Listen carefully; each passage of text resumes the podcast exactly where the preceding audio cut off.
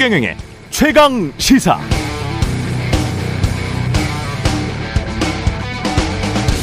네, 한국 경제사에서 물가 안정이 가장 중요했던 시기는 전두환 때였습니다. 1980년 물가 상승률이 28.7%, 그 다음에도 물가 상승률 20%가 넘었죠. 전두환은 독재 정권의 완력으로 공산품 가격 인상을 억제했습니다. 근로자 임금과 추곡 수매가를 묶었고 수입 규제를 풀어서 원자재 공급 비용을 낮췄죠. 예산도 동결 긴축해서 시중에 돈이 더 풀리는 것을 막았습니다. 지금과 비슷한 점도 있는데요. 윤석열 정부는 전두환 때와는 다릅니다. 1. 무엇보다 그때는 독재 정부였지만 지금은 민주 정부고 2. 그때는 물가 상승률도 경제 성장률도 높았지만 지금은 물가 상승률이 높고 경제 성장률은 낮죠. 3. 그때는 물건값, 사람 임금까지 다 정부가 억제시킬 완력이 있었지만 지금은 부족합니다. 그래서인지 상품 서비스 값은 대부분 시장 원리를 따라가는 것 같고 노동시장의 임금 인상에 대해서만 딴지를 거는 것 같습니다. 한덕수 총리, 추경호 기획재정부 장관 임금 인상에 대해서 직접 우려를 표명했었고 윤석열 대통령도 이른바 노동개혁, 기득권, 귀족노조 타파, 직무 성과급제 독려를 하고 있는데요. 노동계는 결국 이 모든 게 노동자의 희생을 강요하는 것, 임금 상승을 억제시키려고 하는 것이라고 의심하고 있습니다. 기업들에게는 법인세 인하해주고 라면값, 건축비 거의 다 인상시켜주면서 직장인 임금만 잡아서 물가 상승을 억제시키겠다면 그건 편파적이다 이런 주장입니다. 물건이나 서비스 가격 상승은 자본주의 방식대로 그러나 사람 임금은 상당히 통제 억제하는 정책 모순적인데요. 이런 모순이 오래 지속될 수 있을까요? 무엇보다 이게 자유주의 시장 경제인지도 회의적입니다. 생산 활동 인구는 줄고 있고 잠재 경제 성장률은 떨어지는데 과거 전두환 때나 했던 임금 인상 억제책으로 물가도 잡고 경제도 살리겠다? 될까요? 네, 안녕하십니까. 1월 3일 화요일 세상에 이익이 되는 방송 최경련의 최강의사 출발하겠습니다. 저는 KBS 최경련 기자고요. 최경련의 최강의사 유튜브로도 실시간 방송합니다. 문자 참여는 짧은 문자 50원, 기본자 100원이 드는 샵9730 콩어플 무료고요.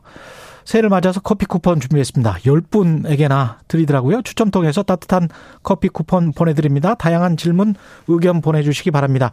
오늘 최강시사 국민의힘 차기 당대표로 주목받고 있는 나경원 저출산 고령사회위원회 부위원장 그리고 김종인 전 국민의힘 비대위원장 서영교 민주당 의원 나옵니다.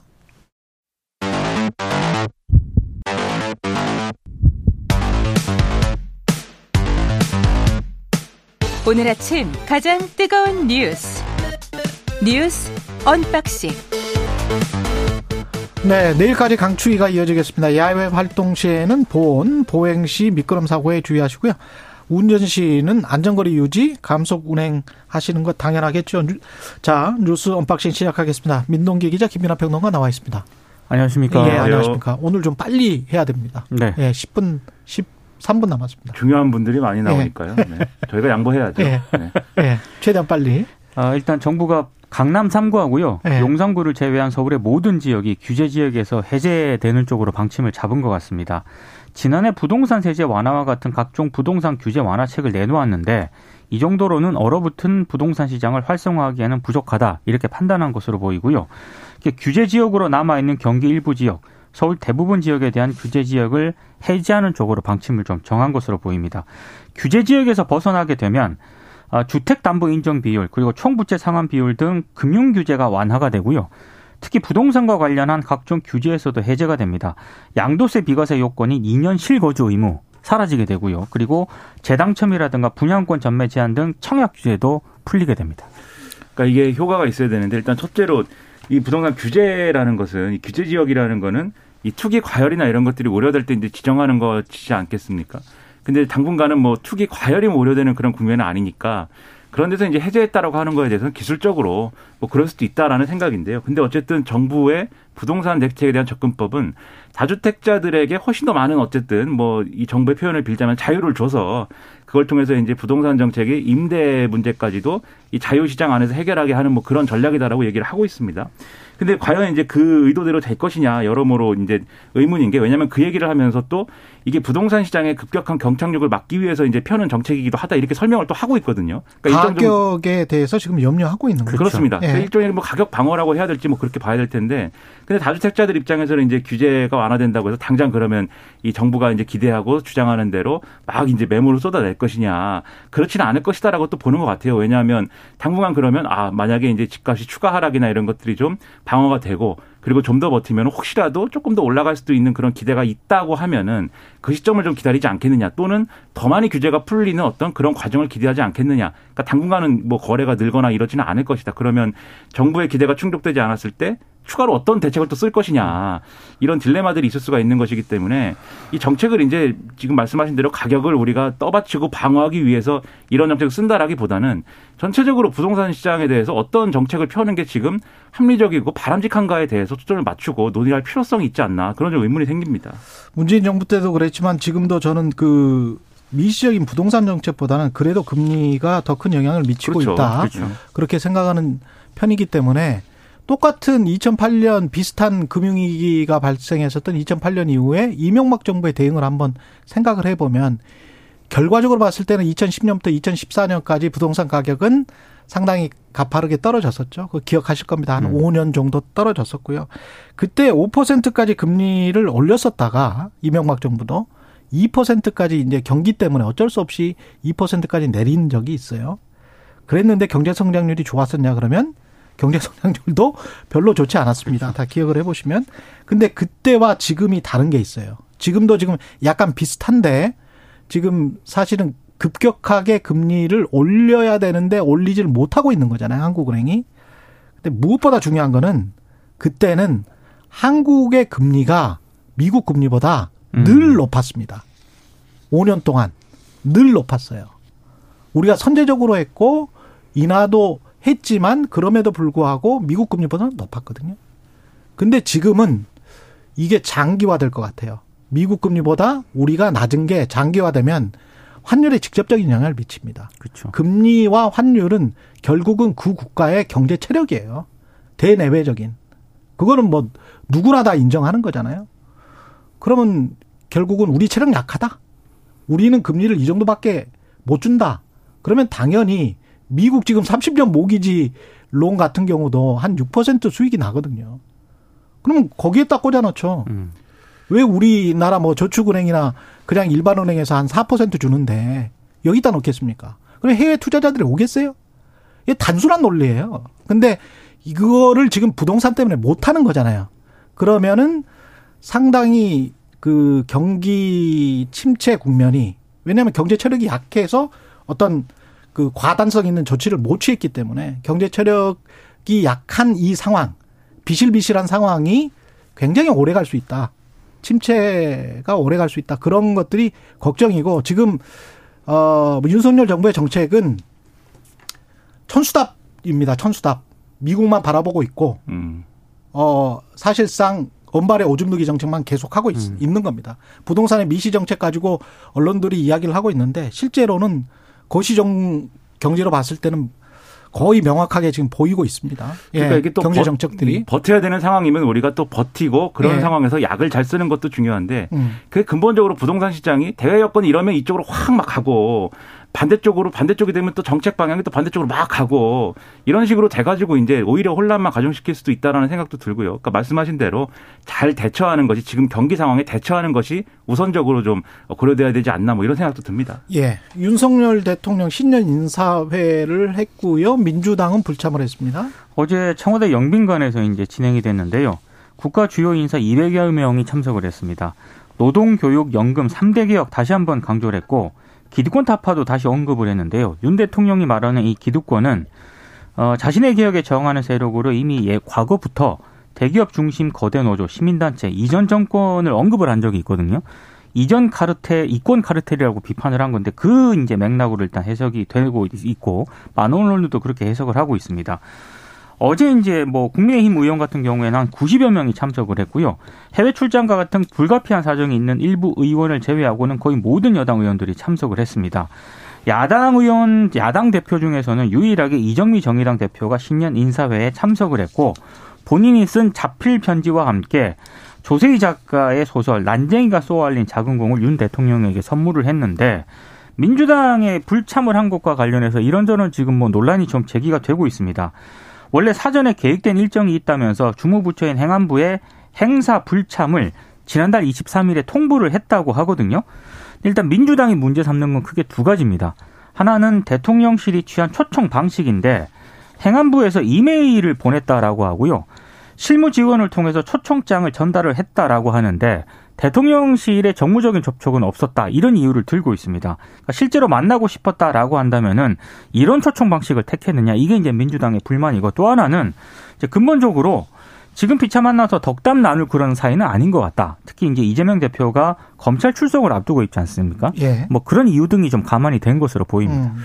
이게 첫 번째로 방식에 대해서는 저는 뭐 이걸 대통령실이 더 만전을 기해서 이제 야당을 초청했으면 더 좋았겠다라는 생각이 드는데 그래도 이메일을 보냈다고 하면은 그거를 당에서 실무라인에서 대표에게 또 잘 전달을 하고 그 논의를 또 했어야 되지 않나라는 생각도 들거든요. 왜냐하면 이재명 대표가 어제 부산에서 최고위 열린 후에 이제 기자들이 물어보니까 처음 듣는 얘기라고 그랬습니다. 이게 신년 인사에 나로 오라고 했다는 것은 처음 듣는 음. 얘기다. 그러니까 정말 몰라서 이렇게 얘기한 것인지 아니면 보고가 안 돼가지고 뭘 정말 몰랐던 것인지 아니면 어, 이 상황 알면서도 지금 말씀하신 것처럼 의도적으로 뭐 참석을 안 하는 거에 대해서 나름대로 이제 정치적인 답변을 한 건지 모르겠지만 어쨌든 논의를 잘 해가지고 이런 자리에는 가는 것도 좋았겠다라는 생각이 들어요. 어쨌든 다 모이는 건데 음. 모든 것을 어, 지금 야당을 정치적으로 탄압하니까 모든 것을 안 하겠다 뭐 이런 분위기로 가서 좋을 건 없지 않습니까? 그래서 이런 거는 뭐 이 좀 해소를 하되 다만 이제 이 관계에 있어서 지금 이재명 대표만 그러면 안 만난 셈이 되는 거잖아요. 윤석열 대통령이 이걸 나중에 따로 또 어떻게 풀 것인지를 생산적으로 논의하는 게 필요하지 않나라는 않을까라는 생각도 좀 듭니다. 예. 이재명 대표는 대신에 이제 문재인 전 대통령을 예방을 했네요. 새해를 맞아서 예방을 했고요. 예. 어, 특히 문재인 전 대통령이 이, 이 자리에서 어렵게 이룬 민주주의가 절대 후퇴해서는 안 된다. 이재명 대표를 중심으로 민주당이 민생 경제 해결에 노력해야 한다. 이런 점을 이제 강조했다라고 하는데 아무래도 결과적으로 놓고 보면 민주당 전 현직 지도부가 윤석열 정부 검찰의 전방위적 수사에 대한 위기감을 공유를 하면서 당내 통합을 좀 강조하지 않았겠느냐 이런 좀 해석들을 내리고 있고요. 특히 뭐 이태원 참사라든가 안보 불안 문제에 대해서도 상당히 좀 비판적인 시각을 공유한 것으로 알려지고 있는데 이번 회동이 좀 관심을 갖는 이유는 이것도 역시 이제 이재명 대표가 검찰 출석을 앞두고 있기 때문입니다. 민주당 내부에서는 약간 미묘한 그런 움직임이 있거든요. 근데 일단 문재인 전 대통령이 검찰 수사를 직접 거론을 하지는 않았는데 어찌됐든 당 지도부 쪽에 좀 힘을 실어준 것 아니냐. 언론들의 해석은 이런 쪽으로 좀 기우는 것 같습니다. 전임 정부를 맡았던 정당이 전 대통령을 전직 대통령을 만나가지고 뭐 여러 가지 얘기할 수 있는 거죠. 얘기할 수 있는 것인데 지금 말씀하신 것처럼 모든 것이 지금 이재명 대표를 향한 검찰 수사에 대해서 그럼 앞으로 어떻게 되나요? 여기에 다 초점이 맞춰져 가지고 그렇죠. 뭐만 하면 이제 그 얘기를 하는 거예요. 친명 비명들이 뭐 거기에 일부러 초점을 맞추려고 하는 세력이 있을 수가 있어요. 그렇죠. 다들 이제 뭐 언론에서 그렇게 해석하는 거고 예를 들면 오늘도 이제 네. 뭐 윤석열 대통령이 어제 조선일보 인터뷰에서 중대선거구제 얘기해 가지고 그 얘기를 많이 하는 뭐 그런 분위기인데 아, 그 이야기도 잠깐 하죠. 그, 그 네. 그 기사 그 기사에 보수 언론이 쓴 기사 밑에 보니까 중대선거구제에 대해서 우호적으로 얘기하는 세력이 민주당 내에서는 다소 온건파들 그리고 이재명 대표하고는 가깝지 않은 세력들 아니냐. 그렇죠. 나아가서는 중대선거구제를 어떤 접착제로 해가지고 음. 또 이게 새로운 정계 개편이나 이런 걸로 뭉칠 수 있는 기회도 되지 않겠느냐. 막 이렇게 써요 이제. 네. 그러니까 이런 걸 보면은 이런 구조에서 사실 탈피하기 위한 나름대로의 전략이 필요한데 오히려 다 뭉치고 있단 말이죠. 이 소위 말하는 이재명 이 대표와 가까운 사람 또는 먼 사람 문재인 전 대통령 정부에서 일했던 사람 막 다 뭉치고 있기 때문에 네. 이게 뭐 바람직한 상황인가에 대해서는 여러모로 좀 우려가 됩니다. 전쟁 용어라서 좀 부적절하긴 하는데요. 네. 어, 정밀 타격을 해야 되는데 약간 무차별 폭격을 하면서 빚어진 약간 부작용 아닌가 싶습니다. 윤석열 정부에서? 네. 예. 문재인 정부의 과거 수사, 그 다음에 이재명 관련된 수사를 계속 하기 때문에 네. 이런 양상으로 가고 있다. 근데 윤석열 대통령이 그 중대선거구제를 제안한 거는 왜 그런 거예요? 아무래도 이제 그 질문 내용이 이제 개헌이나 이런 거를 얘기하다 보니까 음. 선거구제에 대한 개편 얘기나 이런 것들을 같이 하다 보니까 조선일보와 인터뷰에서 이런 이야기인 네. 거죠. 그렇죠. 네. 그래서 본인이 이제 거기에 대해서 나름대로 음. 후보 시절부터 이전에서부터 가졌던 생각이다라고 설명을 한 것인데 네. 근데 이게 아무래도 이게 예민하게 받아들여질 수밖에 없는 게 당장 다음 총선에 그러면 어떤 선거법을 적용해갖고 치를 것이냐에 대해서 올해 이 얼마 안 남았어요. 이 얼마 안 남은 기간 동안에 2월까지 국회의장은 뭐 한 3월 안에 그렇죠. 해서 하면 된다. 그렇죠. 뭐 이런 식으로 이야기를 근데 하더라고요. 그게 예.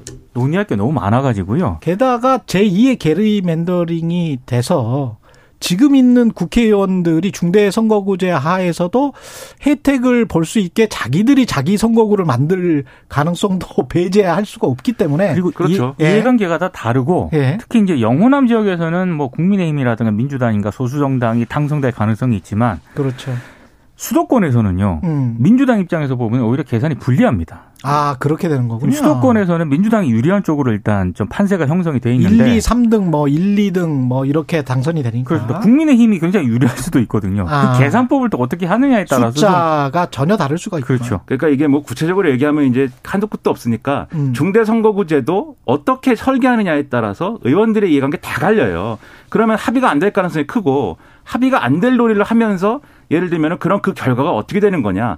첫째로 뭐 하나만한 선거제 개혁이 될 수가 있고 두 번째로는 결국 중대선거구제는 못하고 이전 룰로 어쨌든 이번 총선을 일단 치르자 뭐 이렇게 될 수가 있고 음. 세 번째가 이제 많이들 얘기하는 게 그게 이제 윤석열 대통령의 의도와도 엮여가지고 얘기가 되는 게 뭔가 이게 정계 개편의 불쏘시개로 사용돼가지고 이게 뭔가 이 지각 변동이 일어나는 거 아니냐 이런 얘기도 있지만 이게 아직은 가능성을 막 이 심각하게 논의할 사안은 또 아닌 거거든요. 그러다 보니까 의도 그리고 효과에 대한 의견만 분분하고 실제 정치 개혁이 되는 거냐에 대해서는 좀 부정적인 시각이 지금으로서는 많은 상황인데 정치 개혁도 누구를 위한 정치 개혁이냐가 그렇죠. 중요합니다. 뭐가 네. 개혁이냐 예. 이런 걸 가지고 논쟁을 하는 거죠 이제. 여기까지 하겠습니다. 뉴스 언박싱 민동기 기자 김민아 평론가였습니다. 고맙습니다. 고맙습니다. KBS 라디오 최경영의 최강시사 듣고 계신 지금 시각 7시 36분입니다. 오늘 하루 이슈의 중심. 당신의 아침을 책임지는 직격 인터뷰. 여러분은 지금 KBS 일라디오 최경영의 최강 시사와 함께하고 계십니다. 네, 지구상에서 가장 빠르게 인구가 소멸되고 있는 나라, 예, 대한민국입니다. 정부에서도 2023년 저출산 정책 추진 방향을 발표했는데요. 나경원 저출산 고령사회위원회 부위원장 전화로 연결돼 있습니다. 안녕하세요. 네, 안녕하세요. 예. 네. 일단 저출산 이야기하고 그다음에 정치 이야기하죠. 그죠? 네. 예, 예, 예. 저출산 지금 저 새 추진되는 나, 나경원표 저출산 정책 방향 이게 핵심은 어디에 있을까요? 아, 이제 그동안에는 음. 출산율 제고에 우리 저출산 고령사회 준비가 되어 있었습니다. 근데 예. 이미 이제 출산율 제고만으로는 인구가 지금 소멸되는 부분을 해결할 수 없다 이런 부분에 대한 어, 이 합의들이 있고요. 그래서 이제는 그 인구 구조의 변화에 따른 결국 대한민국이 쪼그라들고 축소 사회로 로 변하는 것에 대한 적응을 어떻게 할 것이냐. 그러면 출산율 제고 말고도 또 앞으로 대한민국의 성장 동력, 한마디로 경활 인구, 경제 활동 인구 확충은 어떻게 될 것이냐. 이런 전체적인 인구 구조의 위기에 따른 어, 대응 전반을 저희가 들여다보고 있고요. 그래서 지난 어, 이 12월 28일에 우리가 4대 분야 6대 핵심 과제를 발표했습니다. 그래서 경제활동 인구 확충, 축소사회 적응, 고령사회 대비, 저출산 대응 이렇게 어, 네 가지 분야에 대한 6대 과제를 발표했는데요. 어, 그 중에서 좀 눈여겨 보셔야 될 부분이 아무래도 이제 그 우리가 이 고령 인구가 빠르게 늘어나고 있지 않습니까? 그런데 예.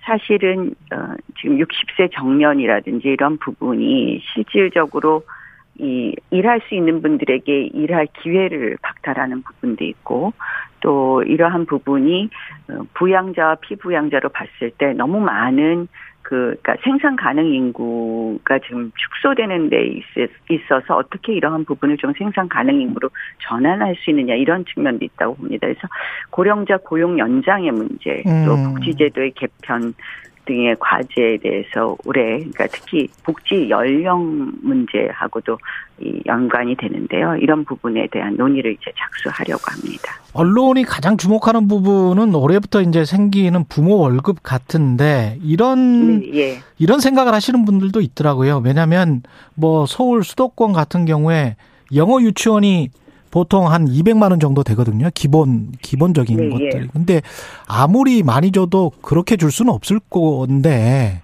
이게 부모 월급 줘서 출산율이 오를까 뭐 이런 생각을 하시는 분들도 있는 것 같아요. 어떻게 생각하세요? 그러니까 이제 맞습니다. 음. 돈을 준다고 출산을 결심하지는 않을 겁니다. 그럼요. 네. 어? 얼마 준다고. 음. 근데 돈 없이 출산율이 또 제고되지 않은 것도 사실입니다. 그러니까 음. 많은 국가가 돈을 주는 정책을 쓰죠. 예. 근데 이제 그동안 우리나라도 정말 돈을 많이 썼는데 이제 돈을 쓴 거에 뭐 저출산 예산이 너무 많다 막 이러는데 그 중에서 이제 한 축은 저출산 예산이 아닌데 저출산 예산으로 부풀린 부분이 있어요. 어. 그리고 오히려 정말 보육과 양육에 관한 지원, 난임 보육 양육 지원 예산을 가족 지원 예산이라고 OECD는 규정하는데 그 가족 지원 예산은 OECD 평균보다 우리가 1% 낮습니다. 예. 그래서 이제 돈을 줄 때 제대로 줘야 되는 게 하나가 있고요. 그러니까 정말 필요한 부분에 이게 괜히 부풀리기가 없도록. 그다음 또 하나는요. 저는 이렇게 생각합니다. 돈을 주려면 확실하게 과감하게 주자. 음. 과감하게 주자. 예. 예, 주려면 이게 체감이 되도록 줘야 되는데요. 예. 뭐, 뭐, 그, 이제 요새는 지자체도 많이 주잖아요. 그래서 예. 뭐, 기저귀값 얼마, 뭐, 얼마 이렇게 받아서. 그렇죠. 체감이 안 된다는 거죠. 그래서, 음. 어, 실질적으로 이제 부모급여는 그런데 왜 중요하냐면, 음. 그 0, 1세의 부모에게 주는 급여인데요. 예. 실질적으로 그때는 퇴직을 하거나 또는 뭐, 육아휴직기에 그렇죠. 들어감으로써 예. 실질적으로 본인들의 소득이, 어, 소득이 줄어들거든요. 음. 그래서 그러한 부분을 보완해준다는 면에서 보충해준다는 점에서 저는 의미가 있다. 또한 예. 어, 그동안 이 뭐 가정 양육을 선택할 수 있는 부분이라든지 이런 부분이 굉장히 제한됐다면 음. 이 돈으로 어, 한꺼번에 줌으로써 선택지가 좀 넓어졌다. 이런 의미에서 의미가 있다고 생각을 합니다. 그래서 예. 제가 이제 과감하게 줘야 된다고 말씀을 드렸는데요. 음. 어, 사실 이 요새 조사에 따르면 결혼 왜 안 하느냐 할 때 결혼 비용이 없어서가 있습니다. 그게 가장 많습니다. 아, 그러니까 결국 결혼 네. 비용이라는 것이 어, 주택이라든지 일자리라든지 이런 부분 생활에 안정이 안 됐다라는 거거든요. 네. 그래서 저는 좀 지금 구상하고 있는 것이 이렇게 좀 과감하게 결혼하고 생활 안정을 해서 인생을 출발할 수 있는데 저희가 지원하는 부분을 어, 지금 검토하고 곧 좀 마무리해서 음. 말씀을 드리려고 하고 있습니다. 이 저출산 관련해서도 관심이 깊으시고 계속 이제 연구를 하고 계신데 한쪽으로는 또 이제 전당대회 당대표 출마 여부 때문에 고심을 하는 것 같기도 하고요. 지금 고심을 하는 단계입니까? 아니면은 왜냐하면 대구로 내려가셔서 그 하신 말씀이 내가 모태 TK다 이렇게 이제 이야기하셨잖아요. 아 어제 재미있게 뭐 권성동 의원님 원조 TK다 400년 전에 400년 전에 뭐, 뭐 500년 전에 내려왔다 뭐 이그 네, 이런 예. 말씀하셔서 강... 저도 아, 저도 재미있게 모태 TK 얘기를 했는데 아. 저희 아버님이 공군 이셨는데 예. 공군 파일럿 출신이신데 그그 그 당시에 이제 저 제가 엄마 뱃속에 있을 때 그 대구 비행장에서 근무하셨다 그래서 그 예. 이야기를 그냥 농담을 삼아서 했습니다. 예. 농담입니까? 뭐, 아, 아 뭐, 언론에서는 이게 이제 대구 민심에 네. 호소하다, 대구 당원들에게 호소하는 것이다, 뭐, 이렇게 지금 바라보고 있던데? 어, 뭐, 우리 대구 당원들과 이렇게 음. 좀더 가깝게 하는 매개체 같은 말씀도 되는 건데요. 아. 실질적으로 아. 제가 우리 당의 이제 대구 경북 당원들의 비율도 어, 많기도 하지만 어, 뭐 그런 거 다 떠나서 저희 당이나 이 사실은 존망의 위기가 있었던 때가 있지 않았습니까? 지난 5년 정말 어려울 때 그래도 저는 당원들 너무 감사한 게 당원들이 계셨기 때문에 저희 당이 소위 문 닫지 않고 이렇게 존재할 수 있었고 그건 대한민국의 자유민주주의를 지키는 데 저는 굉장히 큰 힘이 됐다고 생각을 합니다. 그래서 그 또그 그 당시에 당원 중에서는 제일 많은 분들이 대, 대구 경북 당원들이었거든요 숫자상. 그래서 그런 고마움의 표시도 하는 그런 의미였습니다. 지금 당원 100%로 해서 국민의힘 지지층만 놓고 보는 여론조사에서는 지금 1위를 하는 경우가 많거든요. 나경원 위원장이. 그래서 네, 이게 예, 예. 나오시는지 안 나오시는지에 따라서 뭐 판도가 확 바뀔 것 같은데 그냥 시원하게 확 말씀을 해주세요 여기서. 네. 아직도 사실은 여러 가지 고민을 하고 있습니다. 그래요? 아까 말씀 뭐 오늘 이제 인구에 대해서도 말씀을 드렸는데요. 네. 제가 이제 맡은 이 역할 이걸 음. 어떻게 하면 또 잘할 수 있느냐. 저희가 뭐 많은 고민은 그동안 제가 2016년에도 국회 특위위원장을 했었고 이미 많은 부분에 대한 논의들도 하고 여러 가지 아젠다 세팅도 되어 있기는 합니다. 근데 네. 이제 이, 이 문제는 사실은 전체적으로 각 부처를 조율해서 해야 되는 일들인데요. 제가 맡은 역할, 뭐 이런 부분과 어떻게 조율할 것이냐에 대한 고민이 좀 남아 있습니다. 예. 예. 국민의힘 지지층 여론조사 1위는 MBC가 코리아 리서치에 의뢰해서 12월 28일부터 이틀간 조사했고요. 자세한 사항은 중앙선거 여론조사 심의 홈페이지 참조하시면 됩니다. 이게 지금 말씀을 확실히 안 하시니까 안철수, 윤상현 수도권 연대 이야기가 나오고 있고 윤상현 의원이 제의를 하니까 안철수 의원이 100% 동의한다. 뭐 이런 이야기를 했는데 수도권 당협위원장은 저 나경원 전 의원도 사실은 그렇잖아요.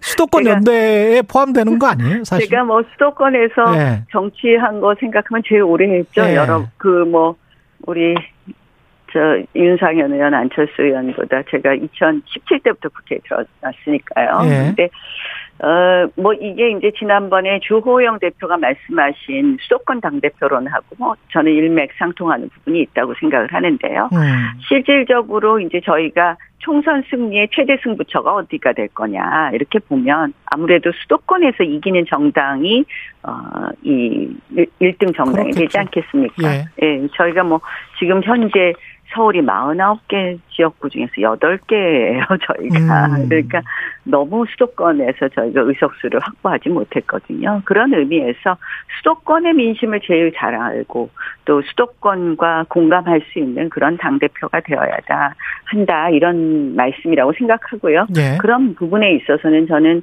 뭐, 어, 수도권의 민심을 잘 알아야 된다, 이런 부분에 대해서는 저도 공감합니다.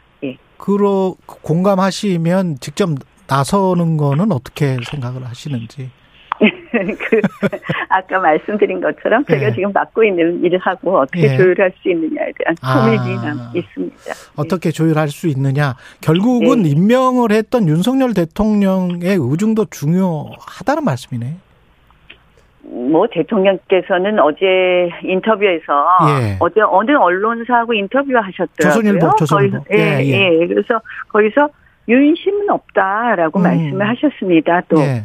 정치 개입을 안 하겠다라는 말씀 분명히 하셨거든요. 예. 그래서 뭐 그런 의미에서 나가라 말라 이렇게는 말씀 안 하시겠지만 그래도 음. 대통령께서 어 업무를 저한테 인구 문제 업무를 맡 이셨기 때문에 이런 부분에 대해서는 충분히 말씀을 또 나눠야 되지 않나 이렇게 생각을 합니다.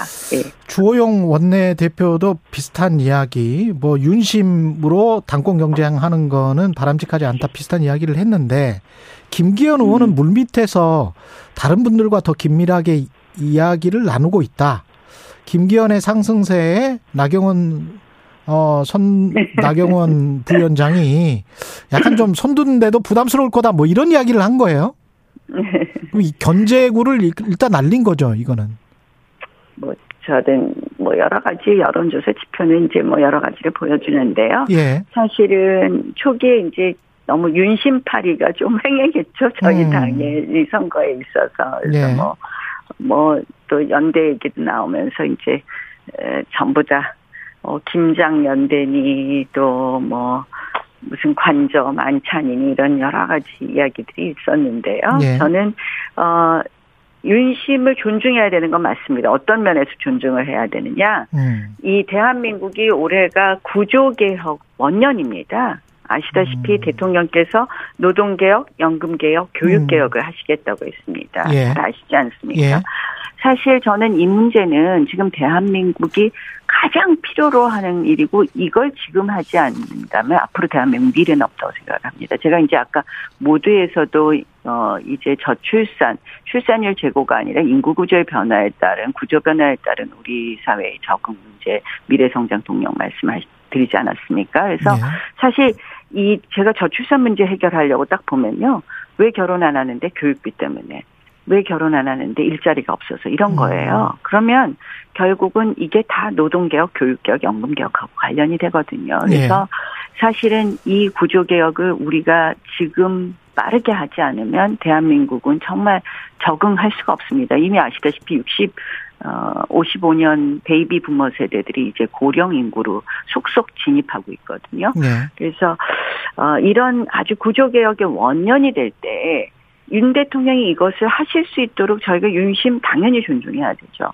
그런데 음. 그거는 윤 대통령 정부 성공을 뒷받침하는 그런 윤심이죠. 네. 어, 이게 뭐 대통령께서 누구 당대표 시키고 싶다 이런 걸로 가서는 안 된다고 생각을 하고요. 그건 네. 뭐 대통령께서도 선을 그으셨고요. 음. 그럼 이 대통령께서 구조개혁 을 하실 수 있으면 어, 하실 수 있도록 어떻게 뒷받침해야 되느냐 굉장히 예민한 문제거든요. 음. 이해가 어, 갈리는 부분이 그렇죠. 있고요. 예. 네, 노동개혁은 특히 뭐 강성 노총에서 엄청난 반대를 할 것이고요. 음. 이걸 뚫고 갈 수 있는 것은 역시 든든한 정당이 있어야 됩니다. 음. 그런데 뭐 여소야대 국면에서 이 든든한 정당을 어떻게 만들 것이냐.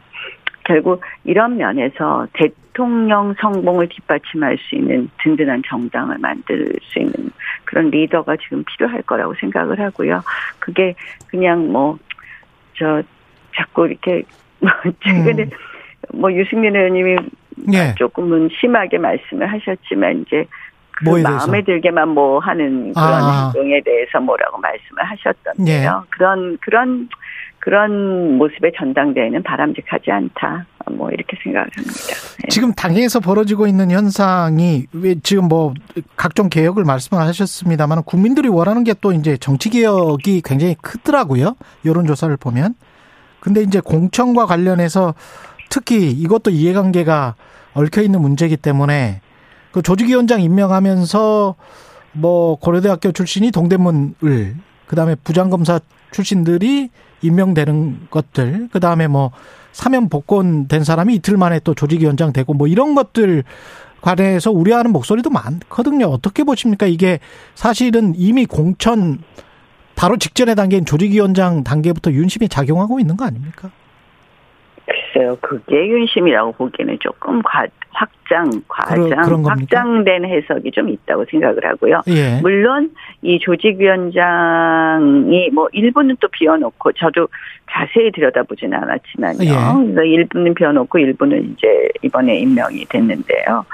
어, 뭐 일부는 좀 논란거리가 있었던 부분도 있고 또 논란이 유발될 수밖에 없게 정해진 부분도 있다고 생각을 합니다만 실질적으로 그래서 참 어렵습니다. 이 조직위원장도 이런데요. 음. 앞으로 공천 과정은 그렇죠. 얼마나 더 어렵겠어요. 예. 사실 정치에 있어서 가장 뭐 여러 가지 과정이 있지만 공천을 잘해야지 우리가 다음에 어이 저희 뭐 국정에서도 동력을 얻는다고 생각을 하거든요. 늘 우리가 사실 뭐 4년을 잘하다가도 공천 잘못하고 그 과정에서 국민 마음 잃어버리면서 이상한 형국이 된 경우가 예. 어뭐 짧게 지금 한 20년 사이에도 여러 번 있었거든요. 예컨대 뭐 신이 대통령이 등장했을 때 뭐 공천 과정에서 잘못 여러 가지 오해가 있으면서 박근혜 전 대통령께서 뭐 국민도 속고 나도 속았다 하면서 친박연대가 뜨면서 갑자기 친박연대가 당선되기도 했고요. 예, 위원장님 그 뭐 20초밖에 예. 안 남았기 10초밖에 안 아, 남았어요. 예, 예. 다른 후보와의 연대 가능성은 있습니까? 만약에 나오시면 그거 하나만. 아, 뭐 지금 당장은 제가 그런 연대에 대해서 음. 염두한 음. 것도 없고요. 염두에 둔 것도 없고 뭐 알겠습니다. 뭐 그런 여기까지. 이렇게 좀 인위적인 그런 아니다. 나경원 부위원장이었습니다.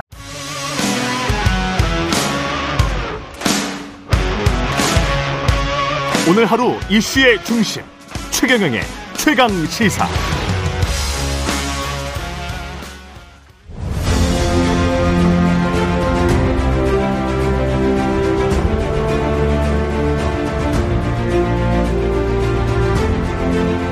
네, 2023년은 대한민국 정치의 변곡점이 될 것 같습니다. 여야 모두 2024년 내년 내, 내년에 치러질 총선 승리를 위해서 온갖 전략을 쏟을 것으로 보이기 때문에 새 정치 방향, 권력구조 개편에 관해서도 좀 이야기가 나오고 있습니다. 오늘 첫 번째 시간 2023년 정치의 길을 눕다 김종인 전 국민의힘 비대위원장 나오셨습니다. 안녕하세요. 예. 예. 그 새해 복 많이 받으십시오. 예, 새해 복 많이 받으세요. 예, 예. 건강하시죠? 뭐 그저 괜찮아요. 예. 예. 그 작년 지난해 한 해 동안 뭐 정치가 실종됐다는 말씀도 하셨었던 것 같고 근데 외부에서 보기에도 이게 무슨 합의가 되는 정치가 전혀 없고 서로 간에 공격하고 남탓만 하는 정치가 있기 때문에 좀 굉장히 중도층도 많이 생겼고 식상하다, 힘들다, 정치를 보면 이런 국민들이 많은 것 같습니다. 그러니까 지금 음. 저희 작년에 3월 달에 대통령 선거가 끝나지 않았어요. 예. 근데 대통령 선거의 결과를 보고 같으면은 뭐 과반수를 넘긴 대통령 후보가 없고 음. 이 지지율로 볼 거, 투표율로 볼 거 같으면은 지금 윤석열 대통령이 한 48점 뭐 2, 3% 정도 받고 그다음에 이재명 그 당시 후보가 47%좀 넘는 후보를 받았단 말이에요. 예. 그 나는 그 선거 결과를 보고서 2012년 박근혜 대통령 당선 시에 문재인 후보와 비교를 해보면 그때 문재인 후보 48% 박근혜 후보 51%이 정도 돼가지고서 3.2%의 격차로다가 음. 당선이 됐는데 이번 선거를 보면은 지난번 선거를 볼 것 같으면은 이번은 세 사람이 했단 말이에요. 심상정 씨까지 합해가지고. 그렇죠. 네. 그래서 보면은 보수와 진보의 소위 구성 요인이 그때 오고 역전이 되지 않았나 이렇게 생각을 해요. 아. 그러니까 진보 쪽이 한 50%가 좀 넘어갔고 음. 그다음에 보수 쪽이 40 당선은 됐지만 48% 정도 정도 되어 있다 이런 얘기예요. 그렇게 분석할 수 있겠네요. 그러니까 지금 네. 현재 그그 그, 그 상황이 선거 끝난 이후에도 계속 지속되고 있는 거예요. 그러니까 음. 우리 윤석열 대통령 후보에 대한 대통령에 대한 소위 지지도를 볼 것 같으면 아직도 그 당시에 윤석열 대통령을 지지하지 않았던 50%가 약간 넘는 사람들이 아직도 지지를 보내지 않고 있는 거예요. 예. 예. 그러니까 이 여야 간에 있어서의 대립이라고 하는 것이 사실은 굉장히 극단화될 수밖에 없지 않나 이렇게 생각을 예. 하는 겁니다.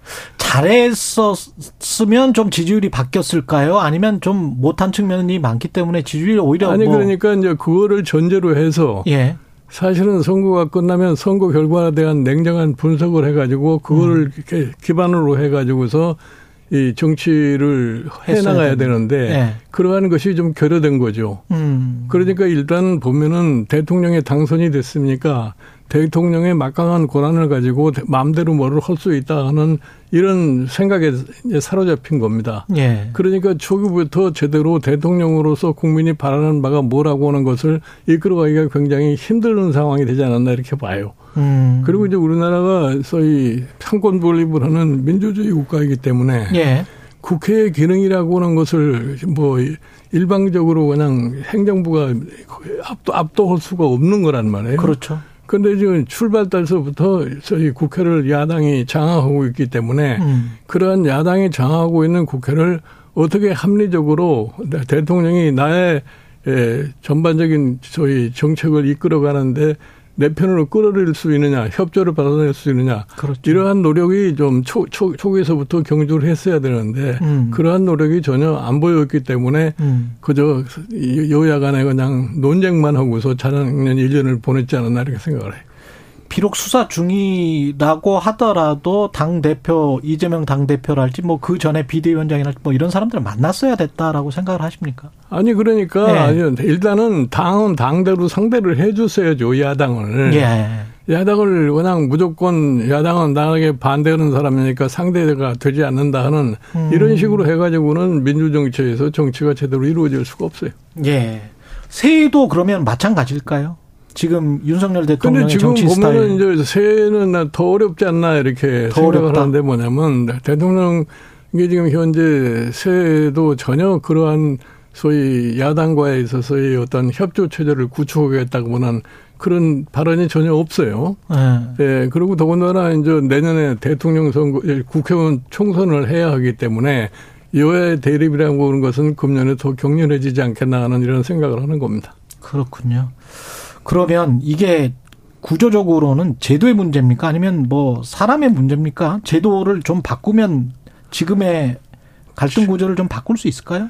지금 그러니까 우리가 대통령제를 갖다가 87년 예. 민주화 이후에 지금 35년 가까이 하고 있지 않습니까? 예. 그런데 솔직하게 얘기해서 지금까지 대통령으로서 무슨 크게 성공한 대통령이 없어요. 음. 예?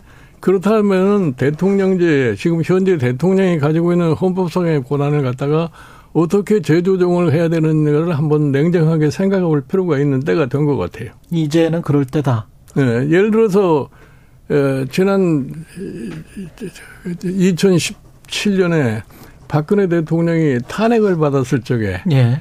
그때 난 보기에 대통령제 문제점이 뭐라고 하는 것이 노정이 되기 때문에 음. 그때 사실은 합리적인 정치를 갖다가 하는 사람들일 것 같으면은 그걸 계기로 해서 우리나라의 권력 구조에 대한 새로운 변화를 갖다가 시도를 했어야 할 건데 예.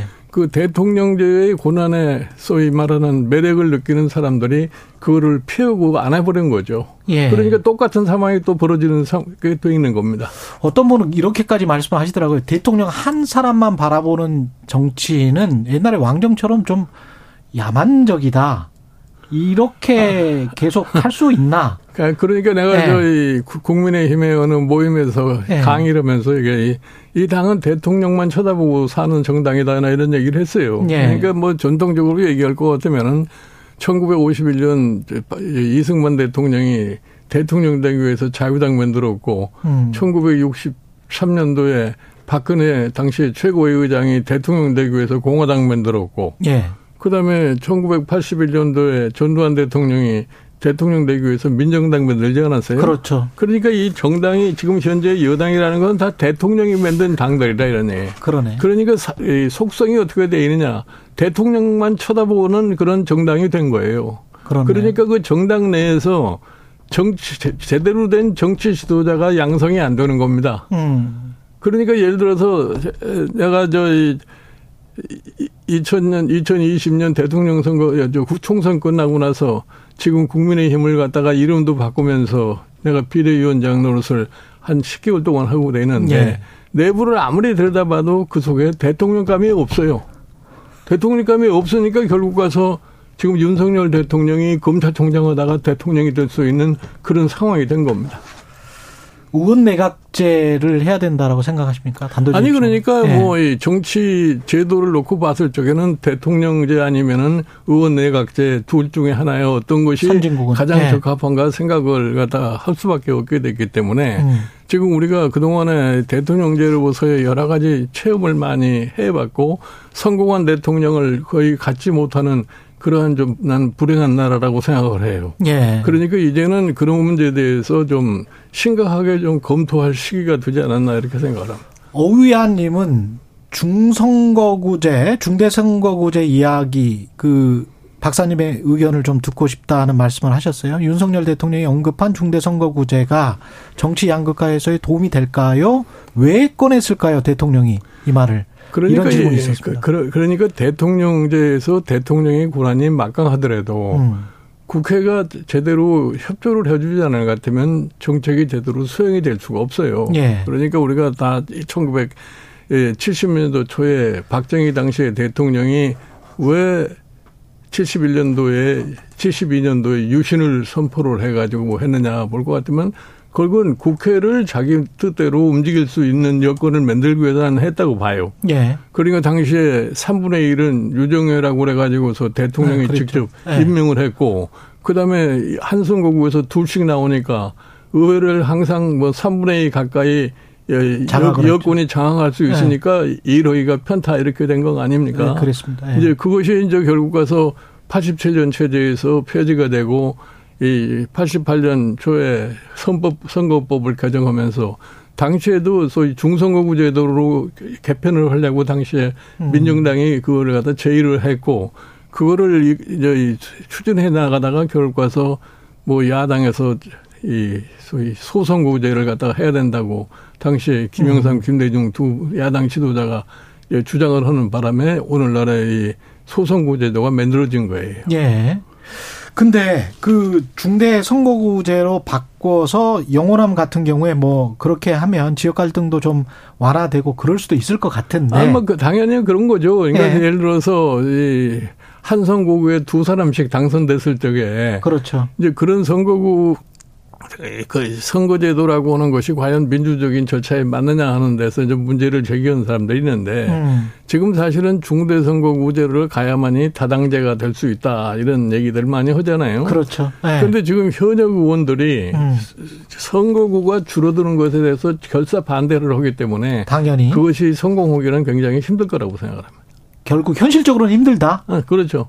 근데 중대 선거구제를 한다 해야 된다라고 대통령도 이야기를 하고 국회의장도 이야기를 하고 어 국민들도 만약에 원한다면 근데 이거를 선거구 획정을 본인들이 지금 현재 국회의원들이 획정을 하면 기득권 야합이 될 수도 있는 거 아닙니까? 그런 거니까 사실은 네. 예를 들어서 뭐 개헌이고 이 선거법이고 음. 사회적인 큰 변혁이 있을 때나 가능한 거지. 아. 평상시에 그걸 갖다 추진한다는 게 이렇게 쉬운 일이 아니에요. 그러니까 그걸 하려면은 음. 대통령 스스로가 확고한 의지를 가지고 나라의 미래를 위해서 내가 대통령이지만 이 문제를 처리로 해야 되겠다는 이런 의지가 있어야 되는데 그렇지 음. 않은 이상은 내가 보기에는 하기가 힘들 거라고 생각합니다. 그러면 지금 현재 역학 구조도 그렇고 중대 선거 구제 이야기는 했지만 힘들다. 현실적으로는 힘들다. 그렇죠. 내년 내년에 당장에 총선인데 음. 지금 서희 국회에다가 중대 선거구 제도를 갖다가 한다고 그래서 그게 과연 실현이 되겠느냐 하는 것은 나는 거의 불가능하다고 생각을 해요. 유불리를 따지면 누구한테 유리합니까? 기존 정당들의 그건 이제 해봐야 아는 해봐야 거니까 서로가 근데 지금 현재 예. 예를 들어서 뭐 초선 의원들이나 재선 의원들이라는 건 자기 선거구가 없어지니까 그렇죠. 불안, 불안해질 수밖에 없는 거죠. 그러니까 음. 우리나라의 선거법이라는 것이 뭐 참 무슨 이 다당제를 하기 위해서 지난번에 무슨 이 비례대표제를 고쳤는데 음. 그걸 편법을 동원해 가지고 옛날이나 똑같은 결과를 가져온 거 아니에요? 예. 그러니까 그렇죠. 선거법 개정이라는 것이 그렇게 말대로 쉬운 일이 아니에요. 중대 선거구제를 하면 영원함 갈등은 해소할 수 있지만 수도권에서 국민의힘이 좀 유리해지기 때문에 제안한 것 아니냐 그런 분석도 하는 분들이 있던데. 아니 뭐 그거는 네. 뭐 그것도 영, 영원함 갈등이 중대 선거구 한다고 그래서 해소되라고 생각하잖아요. 아. 경, 경, 경, 경우에 따라서 중대 선거구 해도 호남은 호남에서 또 야당이 저 민주당이 다 돼버리고 어. 이저 영남에서 국민의힘이 다 돼버리면 똑같은 결과를 가져올 수밖에 없는 거죠. 그러네요. 1, 2, 3등을 다 네. 뽑아버리면 그렇겠습니다. 그 북한과 관련해서는 지금 남북 갈등도 아주 치열해지고 있는데 문정인 박사도 뭐 지난 정부 어, 사람이라고 생각할 수도 있겠습니다만은 어 진짜 학자로서 좀 걱정을 많이 하는 것 같더라고요. 예. 이 상황 자체를 어떻게 보십니까, 박사님은? 나는 이제 북한이라는 것이 음. 지금 현재 뭐 핵을 개발하고 미사일을 계속 발사하고 뭐 ICBM을 네. 발사하는 거기에는 엄청난 소위 돈이 들어갈 거 아니에요. 네. 근데 북한의 현재 경제 상황으로 놓고 볼 것 같으면 얼마 동안이나 그러한 짓을 할 수 있을 것인가 하는 그 한계가 올 거라고 음. 봅니다. 지금은 국민들을 제대로 먹여 살리지도 힘든 이런 상황에서 그걸 계속해서 그런 소위 무기 생산에 자원을 투입할 것 같으면 저 체제 자체가 중국, 중국적으로 가서는 내가 보기에는 파멸할 수밖에 없다고 생각을 해요. 내가 네. 지난 2016년도에 북한이 4차 핵 개발을 했을 때나 이런 얘기를 했어요. 핵을 가진다고 그래서 뭐 자기네들이 뜻이 이루어질 수 있다고 는 보질 않아요. 음. 예를 들어서 과거에 소련이 뭐 핵탄두가 모자라서 무너진 게 아닙니다. 결국은 소련의 경제가 그와 같은 것을 유지할 수 없는 상황에 도달했기 때문에 소련 자체가 붕괴돼 버린 거예요. 그렇죠. 그러니까 이제 북한도 지금 어느 정도 시점에 가면 그런 한계에 도달할 수밖에 없을 거라고 저는 생각을 해요. 근데 이제 소련은 그 소련 밑에 있는 위성 국가들 같은 식으로 북한도 음. 어떻게 보면 이제 중국 옆에서 중국의 원조를 많이 받고 있지 않습니까? 네, 네. 그럼 중국과 미국의 갈등이 이렇게 계속 되면 북한 입장에서는 스탠스가 상당히 좀 편안해지는 오히려 어차피 고립됐으니까 아니 그러니까 지금 북한이 그래도 오늘날까지 생존할 수 있는 건 뭐냐면은 네. 중국이라고 하는 옆에 큰 대국이 네. 소련과 달리 경제적으로 지금 승승장구하는 경제가 그렇죠. 돼가지고 G2에 이르기까지였기 때문에 음. 중국이 북한의 최소한도의 생존을 보장할 수 있는 그러한 여건을 갖추고 있기 때문에 그렇죠. 네. 뭐 지금 북한 체제가 유지될 수 있다고 이렇게 음. 생각을 하는데 제가 보기에 그걸로서 한계가 있기 때문에 중국 자체가 북한이 예, 전쟁을 갖다 도발하거나 그와 같은 것을 또 용납도 안 할 거예요. 아, 중국도 용납하지 예, 않을 것이다. 자체가. 네. 예, 그렇기 때문에 예, 북한의 소위 저런 소위 군비를 계속 증가하고 하는 것은 어느 음. 한계에 봉착할 것 같으면 더 이상 하지 할 수가 없을 거라고 생각을 해요. 그리고 그, 지금 사실 네. 우리의 국력과 비교해서 북한이 함부로 우리에게 덤벼들 수 있는 음. 그러한 여건이 아니라고 난 봐요. 미국 정부도 약간 북한 무시 전략 그냥 일단 그냥 놔둬 보자 뭐 이런 음. 거 같은데 네. 윤석열 정부도 그쪽으로 가는 게 맞다. 일단 한번 놔둬 내가 보자. 보기에는 북한에 대해서 지나친 신경을 쓸 필요가 없어요. 신경 쓸 필요 없다. 우리의 안보 대세만 정확하게 확립을 해가지고 있고 음. 또 그러나 한미 동맹이라고 하는 것을 바탕으로 해서 미국의 해구산 속에 들어올 수 있었기 때문에 예. 너무 그렇게 크게 그 걱정을 하거나 그럴 필요는 없지 않나 이렇게 생각해요. 그것도 일리 있는 말씀인 것 같습니다. 윤석열 대통령 이제 신년사는 어떻게 들으셨는지 그리고 그 전에 이제 도어 스태핑을 하다가 지금 MBC와의 갈등 때문에 중단을 하게 된 건데 이게 국민과의 소통은 지금 어떻게 잘 하고 있는 겁니까? 그러니까 국민에게 국민과의 소통이라고 하는 거는 뭐 도화 스태핑을 한다고 해서 소통이 되는 게 아니에요. 예. 그러니까 사실은 국민과의 소통이라는 건 제가 늘 강조합니다만은 음. 국민이 바라는 바가 뭔가를 갖다가 제대로 인식을 하고 그걸 바탕으로 해서 정책적으로 이걸 수행을 해서 국민들이 공감을 얻었을 적에 소통이 되는 거지. 그저 말로만 뭐 언론 상대로 해서 얘기한다고 해서 소통, 소통이 된다고 보진 않아요. 나는 음.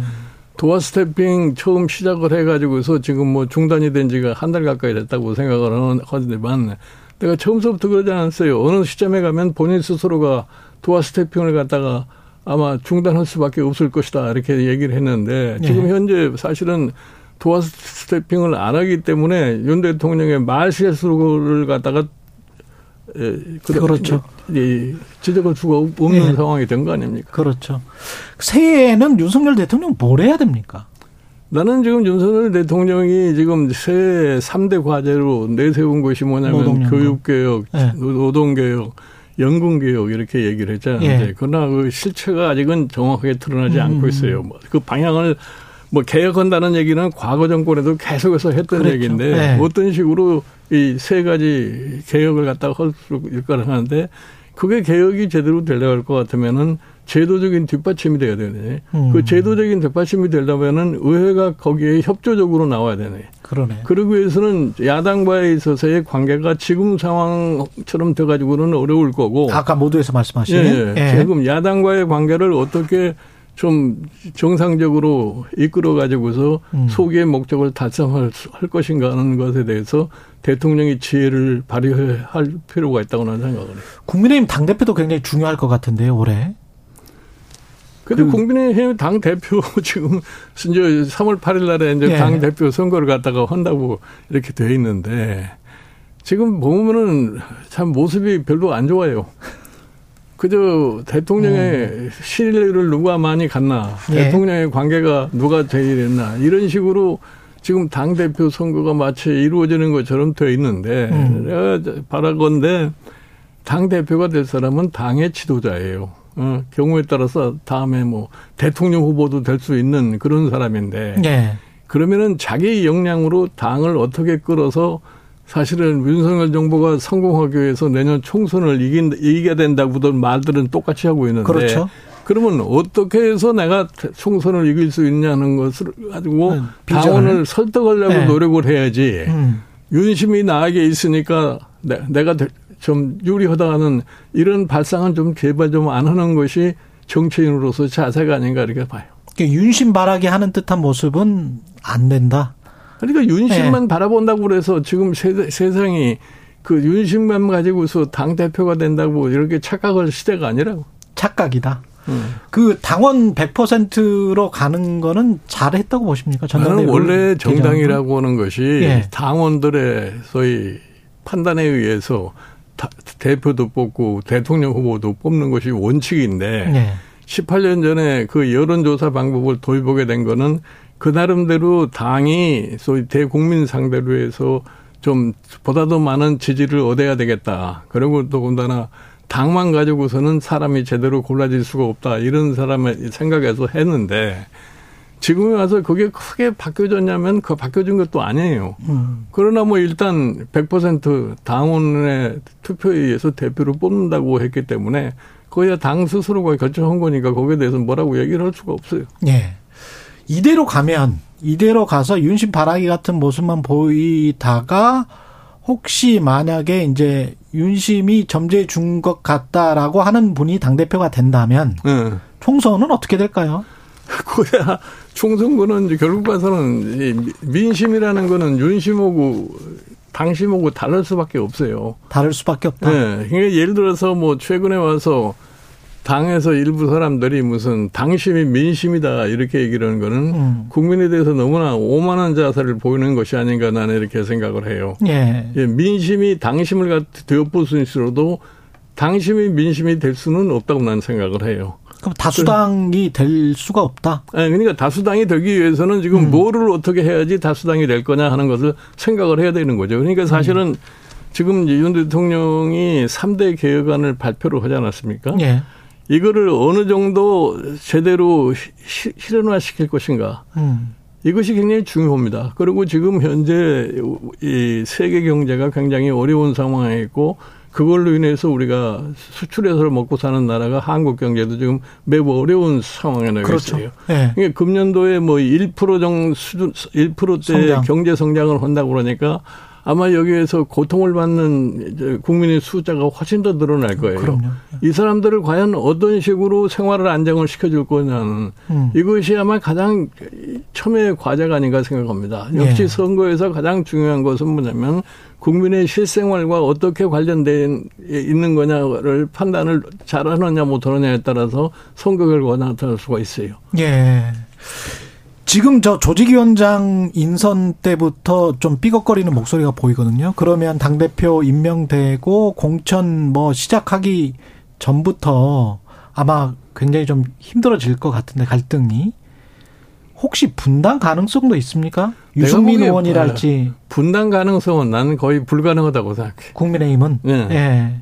유승민 의원은 만약에 이렇게 당원 100% 해서 본인이 안 된다면 그 승복하고 이준석 뭐 전 대표도 마찬가지로 그냥 국회의원 나올까요? 공천을 위해서 열심히 할까요? 아, 그건 그건 모르죠. 그 다음에 국회의원을 나올 건지 음. 국회의원을 음. 출마한다고 그럴 때 공천이 가능할 건지 그거는 음. 그때 상황에 가서 봐야 알게 됐는데 예를 들어서 뭐 이준석 그저 전 대표 같은 경우는 아마 이 국회의원 선거에 출마할 가능성은 있을 거라고 봐요. 국민의힘이 총선에서 다수당이 되기 위해서는 김 박사님 개인적인 의견으로 가장 적합한 당 대표를 혹시 마음속에 두고 계세요? 그거는 내가 내가 얘기를 할 수는 없고 예. 를 들어서 국민의힘이 다수당이 되려고 할 거면 수도권 선거를 이겨야 됩니다. 음. 여기 저이 서울, 인, 경기, 인천 음. 여기를 이기지 그, 못하면은 그렇죠. 다수당이 되기가 매우 어려워요. 예. 그러니까 수도권에서 이 선거를 승리하기 위해서 가장 적합한 인물이 뭔가 음. 이거를 예, 국민의힘의 소위 당원들이 제대로 네. 인식을 하고서 그러한 후보를 갖다가 뽑아는 것이 아마 현명한 판단이라고 생각을 해요. 개인적인 호불호와는 상관없이 지금 현재 정치 지형만 놓고 보면 누가 될 가능성이 높습니까? 그래서 누가 누가 될지는 아직은 아직은 가늠하기가 굉장히 어려워요. 굉장히 힘들어요. 네, 예. 뭐 각자 지금 뭐 비슷비슷한 이런 모습을 보이고 있기 때문에 음. 민주당 같은 경우는 그 윤석열 대통령이 상대적으로 지지율이 약한데도 불구하고 민주당도 그 반사 이익은 거의 못 얻고 있거든요. 문제가 뭐 야당이라는 거는 원래가 예. 그런 거예요. 뭐 야당이 무슨 뭐 야당 스스로가 뭐 할 일이 할 수 있는 일이 별로 없는 거 아니에요. 아. 그러니까 뭐 야당이라는 거는 항상 여당의 잘못을 먹고 사는 것이 야당이지. 음. 여당이 계속 잘하면은 야, 당이라는 것은 집권이 거의 불가능한 겁니다. 그렇군요. 그러니까 그 사람들은 예. 항상 반대만 할 수밖에 없어요. 그거를 전제로 해서 야당을 대할 수밖에 없는 거예요. 그렇군요. 이재명 당대표의 이른바 그 사법 리스크와 그리고 민주당 자체에서의 어떤 갈등 그리고 더 나아가서 뭐 탈당이나 분당 이야기 하는 사람들 있잖아요. 민주당은 아니, 어떻게 될까? 그러니까 그거는 저 뭐 그렇게 희망하는 사람도 많고 한데 예. 이재명과 민주당 자체를 갖다가 너무나 이렇게 아이덴티파이 시켜서 볼 필요는 없어요. 아, 이재명 대표의 사법 리스크는 개인적인 리스크라고 생각을 하는 거지. 음. 그 자체가 무슨 당의 리스크라고 나는 보질 않아요. 그리고 당의 리스크가 아니다. 네, 그리고 저 민주당이 뭐 그런 이재명 지지 세력과 비미 이재명 지지 세력 사이에 갈등이 있는 것처럼 보이지만 거기도 음. 선거 앞두고 분당해 가지고서 뭐 실익이 있다고 생각하지 않기 때문에 그렇게 음. 바보 같은 짓은 안 할 거라고 봅니다. 그러면 검찰이 기소를 하고 재판이 진행돼도 확정적인 어떤 사실이 나오지 않으면 지금 체제가 그대로 유지된다. 아니 그러니까 결국 가서 저 만약에 이재명 대표가 뭐, 어 구속이 되거나 그렇게 될것 같으면은 뭐 당은 당, 당 대행 체제로 운영될 수밖에 없는 구속이 된다면 되겠죠. 그렇겠죠. 예. 네. 구속이 된다면 그렇겠지만 불구속 상태에서 기소가 되고 재판이 진행된다면 어떻게 생각을 하십니까? 뭐 그렇게 되면은 뭐저 이재명 대표의 영향력이라는 것이 당 내에서 음. 그렇게 좀 유축되는 그런 상황은 올 수밖에 없어요. 예. 지금 뭐 문재인 전 대통령 예방을 하고 최근에 친문계 이른바 친문계 인사들, DJ계 인사들을 당 요직에 앉혔다. 이거는 당내 통합을 나름대로 노리는 겁니까? 그야 무슨 자연적인 거라고 생각을 해야 되는 예. 거지. 당내 통합이라는 거는 당을 이끌어가는 사람이 당연히 해야 할 그런 과제이기 때문에 예. 그 자체가 별로 큰 의미가 있다고는 보지 않습니다. 한국 정치 저 제가 이 최강시사 진행하면서 가장 좀 안타까운 게 서로 남 탓하고 내로남불하고 서로를 악마화시키는 거 있잖아요. 예. 지나치게. 과장하는 것들.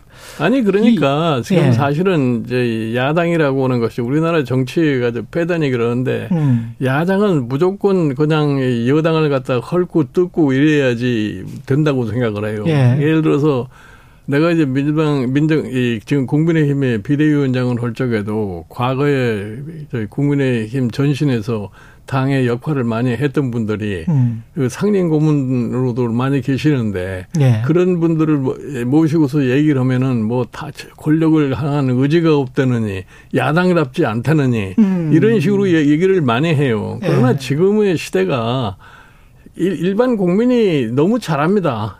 정치의 속성에 대해서. 음. 근데 거기에 뭐 야당이 악을 바닥바닥 쓴다고 그래서 득이 될 게 하나도 없어요.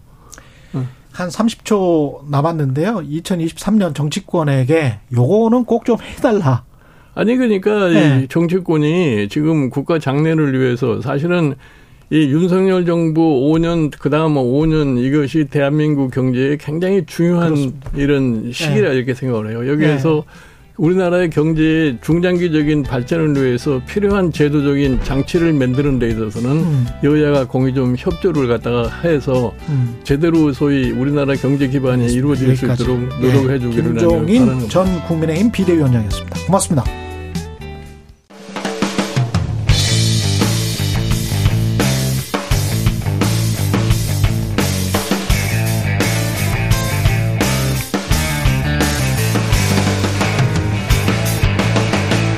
최경영의 최강 시사.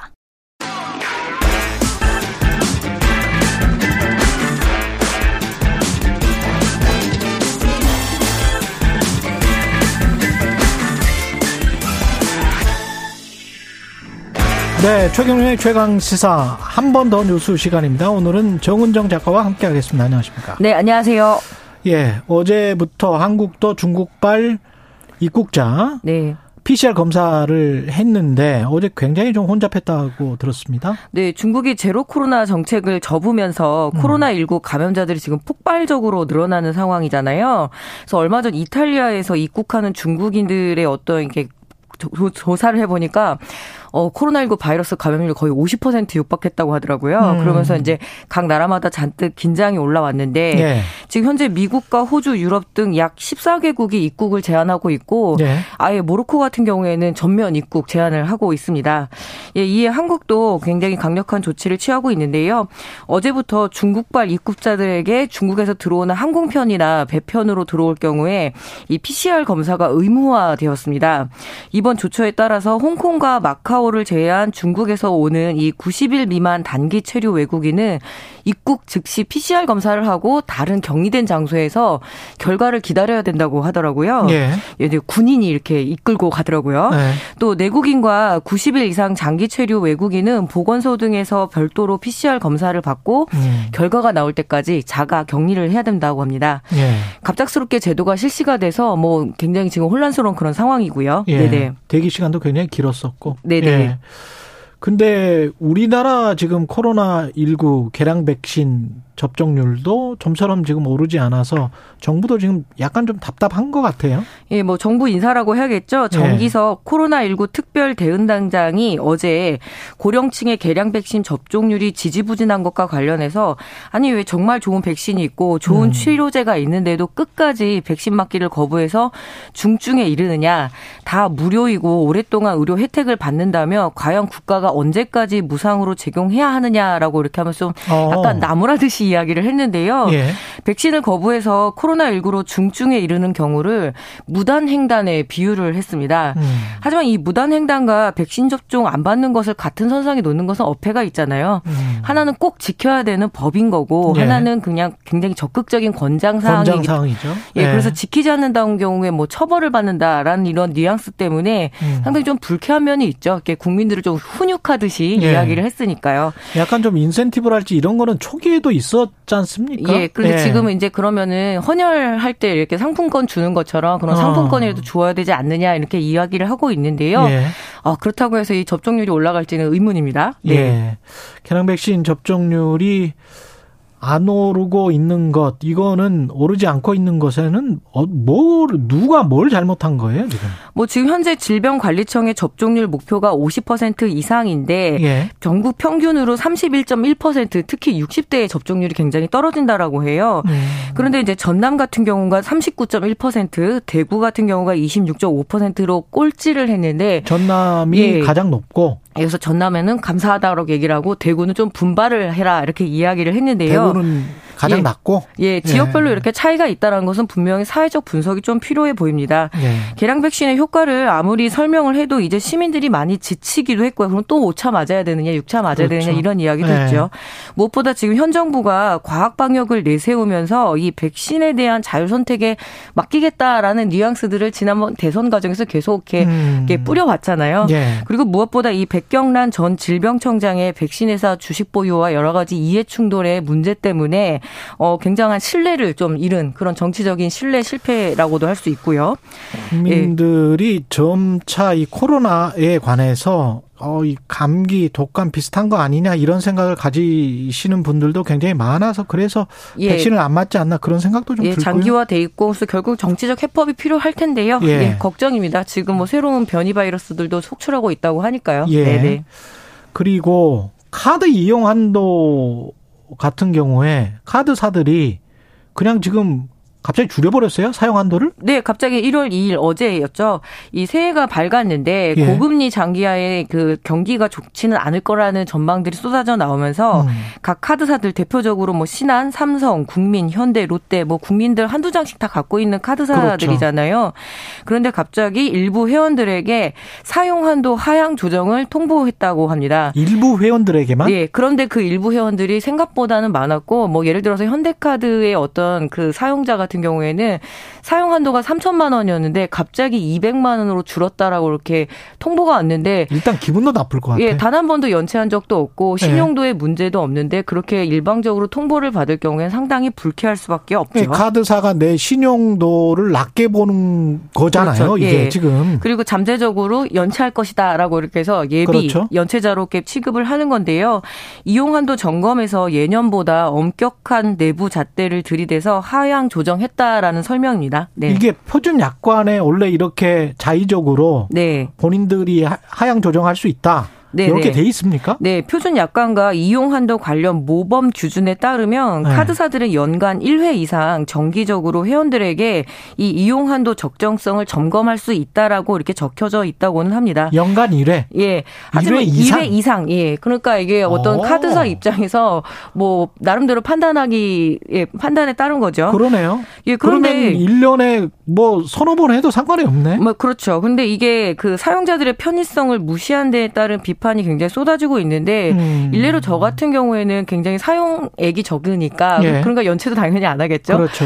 그래서 정말 지긋지긋할 정도로 한도를 늘려주겠다, 대출을 받아라. 그랬던 적은 예. 또 언젠데? 예, 이런 상품이 예. 있다라고 계속 연락이 와서 차라리 스팸을 걸어버릴까 뭐 이런 생각을 그, 할 정도로 그랬었죠. 예, 귀찮게 했는데 갑자기 이렇게 그 잠정적인 연체자 취급을 하면서 사용 한도 음. 폭을 확 줄여버리면서 굉장히 논란이 지금 심하고 있네요. 심해지고 있네요. 2003년이었나요? 카드 네. 대란 사태가 한 번 있었었잖아요. 네네. 카드를 무분별하게 줬다가 그랬다가 뭐 이게 굉장히 좀 부채가 쌓이고 그래서 카드사들이 망하기 직전까지 갔던 그런 사태가 있었는데 그거를 지금 염려하는 것 같기도 하고 근데 이렇게 선제적으로 하향 조정하는 게 금융 시장에 어떤 사인을 줄지는 모르겠습니다. 약간 좀 우려가 되네. 네, 이렇게 네. 사용 한도를 줄이는 것뿐만 아니라 음. 뭐 자동차 할부나 카드론 등 이런 대출 상품에 대해서 상당히 축소 운영을 하겠다라고 밝히고 있고요. 네. 그리고 각종 할인 이벤트나 예, 포인트 사용 같은 거 있잖아요. 예, 예 그런 이제까지 해줬던 거. 예, 그런 서비스도 줄이겠다고 하니까 전반적으로 그걸 미끼로 네. 해서 카드를 그러면 카드를 발행을 그때는 왜 그렇게 약속을 해놓고 이건 좀 너무 너무하는 예. 거 아니에요? 예, 무엇보다 지금 대부업체 1위였던 러시앤캐시가 신규 대출을 정면 중단했거든요. 여러 네. 가지 이제 금융이 굉장히 경색 국면인데 음. 아, 기억하실 겁니다. 그 1997년에 외환 위기 때 돈줄을 사방팔방으로 막으면서 그렇죠. 위기에 몰린 사람들이 어떤 극단적인 선택 소식이 정말 그 아침 뉴스마다 나와서 굉장히 괴로웠었는데요. 카드론을 사용하는 경우는 상당히 좀 급하다는 거거든요. 예, 그리고 지금, 지금 네. 다중 대출 예, 그 받은 그 채무자들의 문제이기 때문에 음. 금융 당국이 얼마나 안정적인 그 시그널을 주느냐에 따라서 달라질 텐데 음. 어, 지금 카드사들은 레고랜드발 예, 김진태 강원도지 지사의 그 레고랜드 발에부터 이제 금융 경색이 굉장히 가속화됐다. 그렇죠. 그런 면에선 지금 정부의 책임이 없지는 않거든요. 그렇죠. 그래서 안정적인 어떤 금융 시그널 주는 거 굉장히 중요하다고 생각합니다. 정부 금융 당국도 좀 이거 살펴봐야 될 것 같아요. 왜냐하면은 굉장히 좀 힘드신 분들은 단기간에 급전을 해서 또 생활비로 써야 되는 측면도 있고 네. 당장 생계 우리가 세모녀 사건 같은 것도 그렇죠. 있었고 또 되풀이되면 안 되니까요. 일단 네, 지난 뭐 코로나 장기화부터 해서 지금 이제 그 혹독한 불경기가 예측이 되고 있는데 이렇게 예. 그 돈줄만 막아버린다고 해서 될 문제는 아닌 것 같고요. 그러니까요. 예. 무조건 참으라고 하는 것 같아서 조금 좀 그렇습니다. 예, 한 번 더 뉴스 정은정 작가였습니다. 고맙습니다. 네, 감사합니다. 예, 많은 분들이 문자 보내주고 계시는데요. 6756님 이 시간대 시사 프로 중 최방송. 최경영의 최강시사 개면연 새해에도 좋은 방송 기대되고 응원합니다. 청취율 1위 가자! 예, 3994님. 아침 시간대에 언제나 한 발 앞서 매일매일의 핵심 이슈들과 이슈 중심의 인물들이 출연해서 심층 분석. 최경영 최강시사 감사드립니다. 2023년 새해도 꽉꽉 채워주시길 바랍니다. 8937님, 새해가 밝았습니다. 최경영의 최강시사 여러분, 복 많이 받으세요. 정치적으로 힘들어도 서민들의 희망이 올까요? 오도록 최대한 노력을 해보겠습니다. 예. 여기까지 듣겠습니다. 고맙습니다. 여러분은 지금 KBS 1라디오 최경영의 최강 시사와 함께하고 계십니다. 네, 어제 대통령과 국가 주요 인사들은 신년 인사회를 했고요. 대통령은 어, 협치를 언급하지 않았습니다. 협치 대상인 민주당 지도부도 불참했고요. 민주당 지도부는 어제 부산에서 새첫 최고위원회 열고 이후에는 문재인 전 대통령을 예방했습니다. 현장에 함께 있었던 민주당 서영교 최고위원 전화로 연결돼 있습니다. 안녕하십니까? 예, 안녕하세요. 서영교입니다. 예. 새해 복 많이 받으세요. 새해 복 많이 받으십시오. 네. 아직도 저 부산이세요? 양산이세요? 아, 어젯밤 11시쯤 서울에 도착했고요. 예. 예, 지금은 이제 새해라서요. 예. 저는 또 지역구가 있기 때문에 음. 어, 역에 나와서 의정 보고 겸 예. 인사 드리다가 중간에 전화 통화하게 되는 겁니다. 서영교 최고위원은 저 지역구 어디십니까? 서울 중랑구입니다. 아, 중랑구시군요. 가운데 중 물결랑 이렇게 예. 얘기하고요. 올해 예산이 1조 원 시대에 들어가서 예. 서울에서 여섯 번째로 예산이 많아졌습니다. 그 어제 문재인 전 대통령 사절을 방문을 해서 이재명 대표가 1시간 40분쯤 환담을 했습니다. 네. 예. 분위기는 어땠습니까? 1시간 40분이라고 하는 시간이 꽤 길었죠. 길네요. 네, 저희들 예. 들어갔는데 어, 훌쩍 시간이 지나가 버렸습니다. 예. 그리고 아, 안에 분위기가 아주 따뜻했습니다. 따뜻했다. 추운 날씨인데도요. 예. 아, 따뜻했고 대통령님께서 사실은 이제 은발이시잖아요. 그, 렇죠 멋진 실버 은발이신데 예. 그 수염도 좀 기르셨고요. 예. 그런데 양복으로 깨끗하게 멋지게 입으셨어요. 예. 그래서 안 어울리는 듯 어울리는 듯 그렇게 멋지게 맞이해 주셨고요. 아, 그리고 상당히 따뜻한 분위기였고요. 저희들은 이재명 대표를 비롯해서 최고위원, 그리고 어, 당직 의원들, 그리고 부산 의원님들, 그리고 부산 음. 지역위원장, 그리고 경남 어, 우리 김두관 식당위원장, 경남 도당위원장님을 비롯해서 또 지역위원장 이렇게 많이 갔습니다. 그래서 두... 아주 따뜻한 분위기였고요. 예. 어, 또 힘이 있는 분위기였습니다. 어떤 말이 가장 좀 귀에 꽂히셨어요? 최고위원님은? 예. 우선 한 가지는 안보였습니다. 안보. 안보? 예. 예.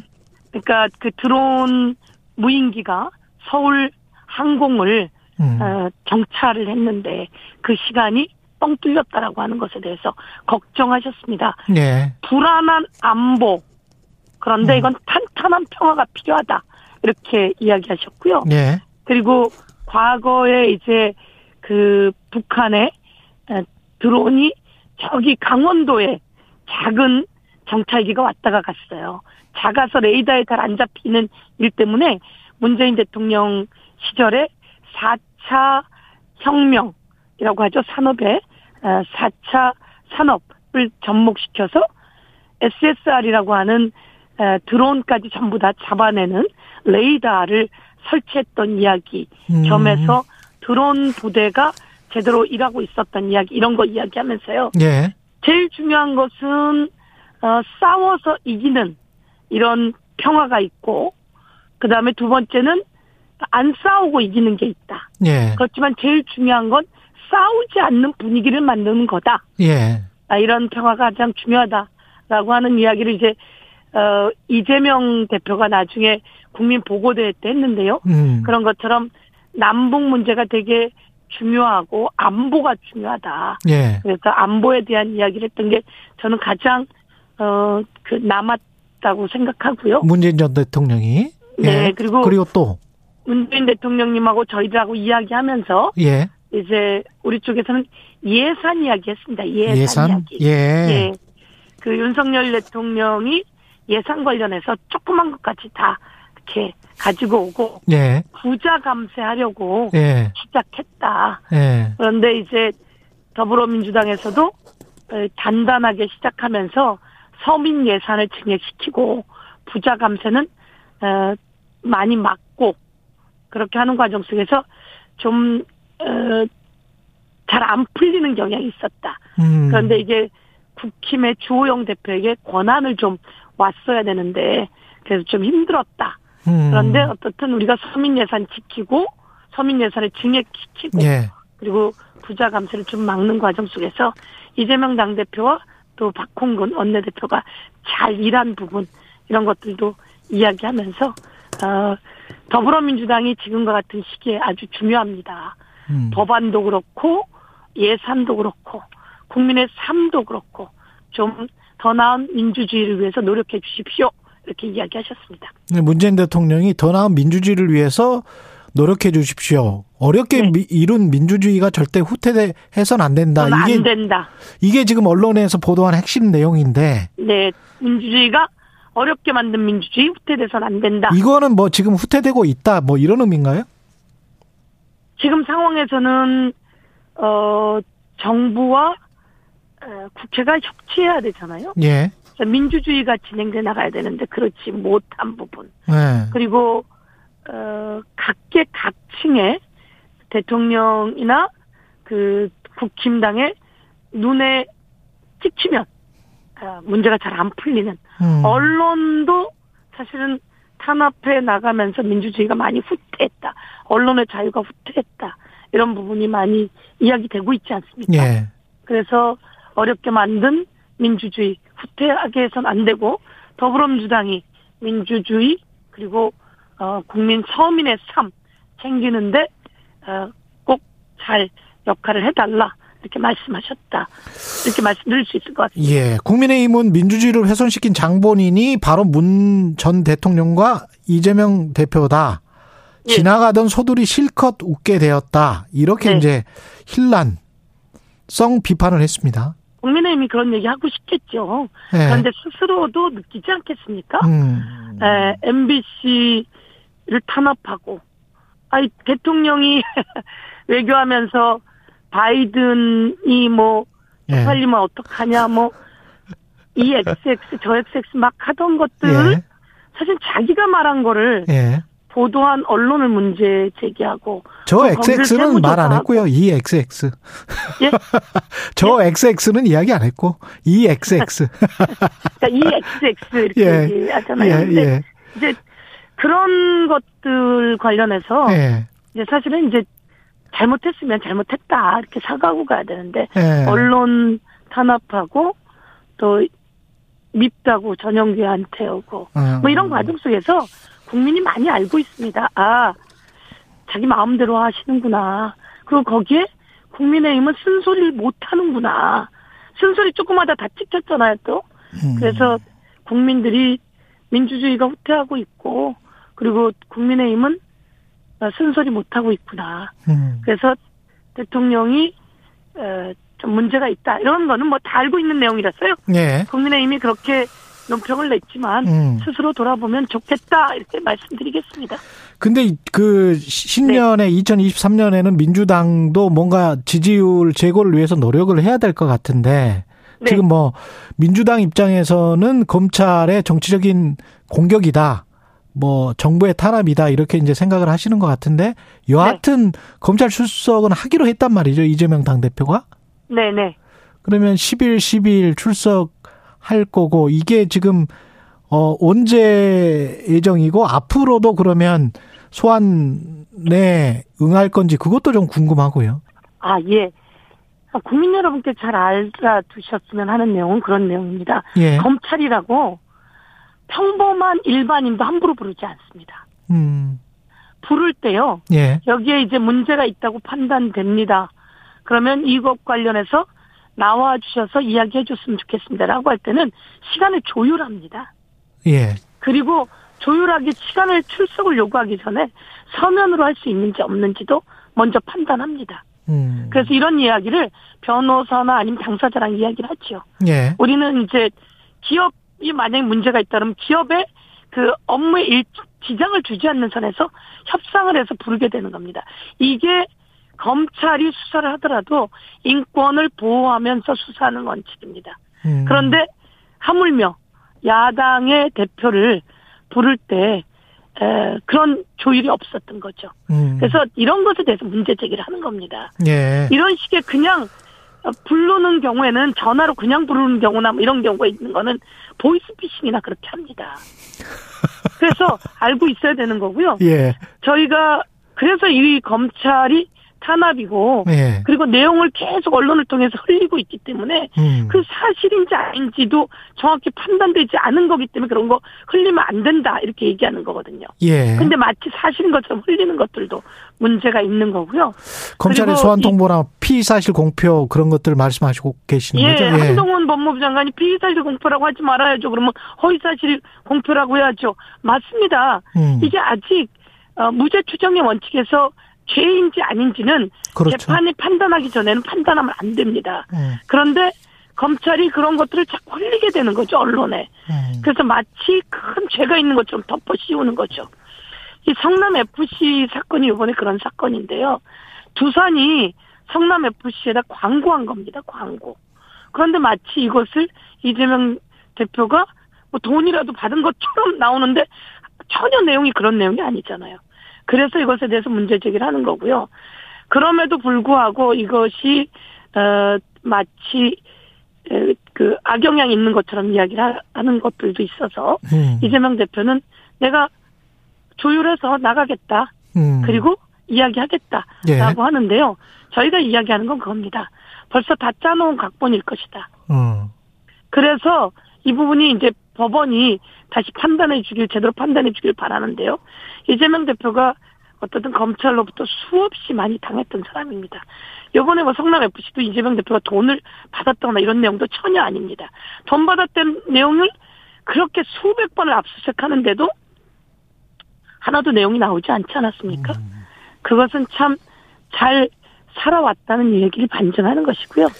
저는 예. 대통령이 되셨고 국민의힘도 그렇고 이게 물을 흐르듯이 가야 된다 이렇게 말씀드리고요. 음. 그리고 아까 말씀하신 것처럼 더불어민주당도 지지율 제고와 또 어, 국민의 삶을 위해서 더 열심히 뛰도록 노력하겠습니다. 근데 어제 그 대통령실 주관으로 신년 인사회 열렸을 때 민주당 네. 지도부가 참석하지 않은 거는 이게 양산 일정이나 부산 일정이나 겹쳐서 그런 거예요? 아니면은 어떤 뭐 메일로 그냥 일방적으로 뭐 통보했다. 아까 검찰 통보처럼 그 전달하는 방식이 좀 문제가 있어서 그랬던 겁니까? 민주당 입장에선? 우선 한 가지는 예. 야당 대표의 일정이고요. 음. 야당 대표 일정은 좀 일찌감치 짜지는 겁니다. 예. 그래서 저희들 같은 경우에 일찌감치 지방 일정을 짠 거고요. 그냥 내려가는 일정만이 아니라 실제로 이제 지역에서도 준비도 해야지 되고요. 음. 아, 지역의 지역위원장 다 만났고요. 그리고 경남에 가서는 부산, 경남 당원들과 시민들도 다 오시는 국민 보고대회도 있었고요. 그래서 기본적으로 1, 첫 번째는 일정이 있었던 겁니다. 그런데 이 일정이 있었고 먼저 짜여졌고 국민들과의 약속인 거죠. 그 다음에 이메일이 왔던 것 같고요. 예. 그런데 이제 사실은 그렇지 않습니까? 대통령이 야당 대표랑 하는 일정이라면 뭐 제가 보기엔 정무수석이나 정무수석이? 이런 음. 사람들이 일찌감치 한 번씩 쭉 국회도 다니는 거죠. 음. 국회도 다니고 또 예산 시즌이 있지 않았습니까? 연말 예. 다해서 우리가 12월 31일까지 어떻든 12월 언제입니까? 20 며칠 날 예산이 끝났는데요.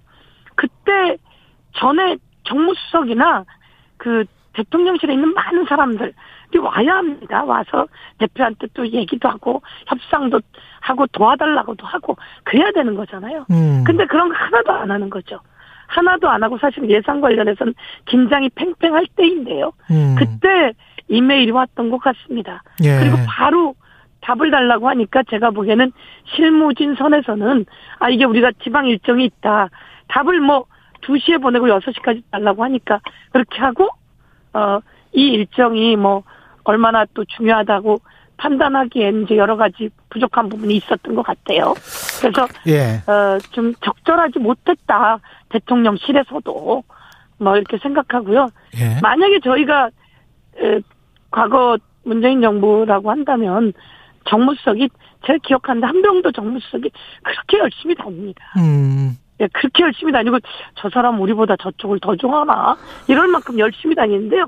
그게 저는 정치라고 생각합니다. 그래서 지금 한 1분밖에 안 남아서 예. 예. 의원님 그 꼭 여쭤보고 싶은 게 윤석열 네. 대통령이 지금 저 중대선거구제 개편 제안하고 김진표 국회의장도 비슷한 이야기를 했잖아요. 그 김진표 민... 국회의장은 그런 얘기 하신 거죠? 예. 선거 어 그 전에 예. 1년 전에 선거법을 개정 통과시켜야 하니 예. 자리를 만들자 이런 것이고요. 네. 선거법 개정을 위해서는 정치개혁 특위가 벌써 시작돼 있고요. 아, 예. 그래서 거기서 남인순 의원이 정치개혁 특위 위원장입니다. 예. 그래서 여야가 정치개혁 특위에서 시동을 걸어서 논의를 하고 있고요. 민주당 지도부 입장이 지금 딱히 나온 게 있습니까? 관련해서 중대선거 민주당 지도부 입장은 예. 우선 그겁니다. 어, 이재명 당 대표가 전당대회 때 전국을 다니면서 했던 얘기인데요. 음. 호남 그리고 영남 이런 쪽에 권역별 그 진출할 수 있어야 된다. 아. 더불어민주당도 영남에서 진출할 수 있어야 된다. 비슷한 이야기를 했었군요. 예, 그래서 예. 그건 권역별 저희 같은 경우에 저도 권역별. 했던 이야기인데요. 예. 권역별 비례대표제가 필요하다. 예. 저는 그렇게 생각하고요. 권역별 비례대표제. 예. 예. 그래서 권역별 여기까지 듣겠습니다. 예, 예, 예. 예, 시간이 다 됐습니다. 감사합니다. 민주당 예, 서영교 최고위원이었습니다. 고맙습니다.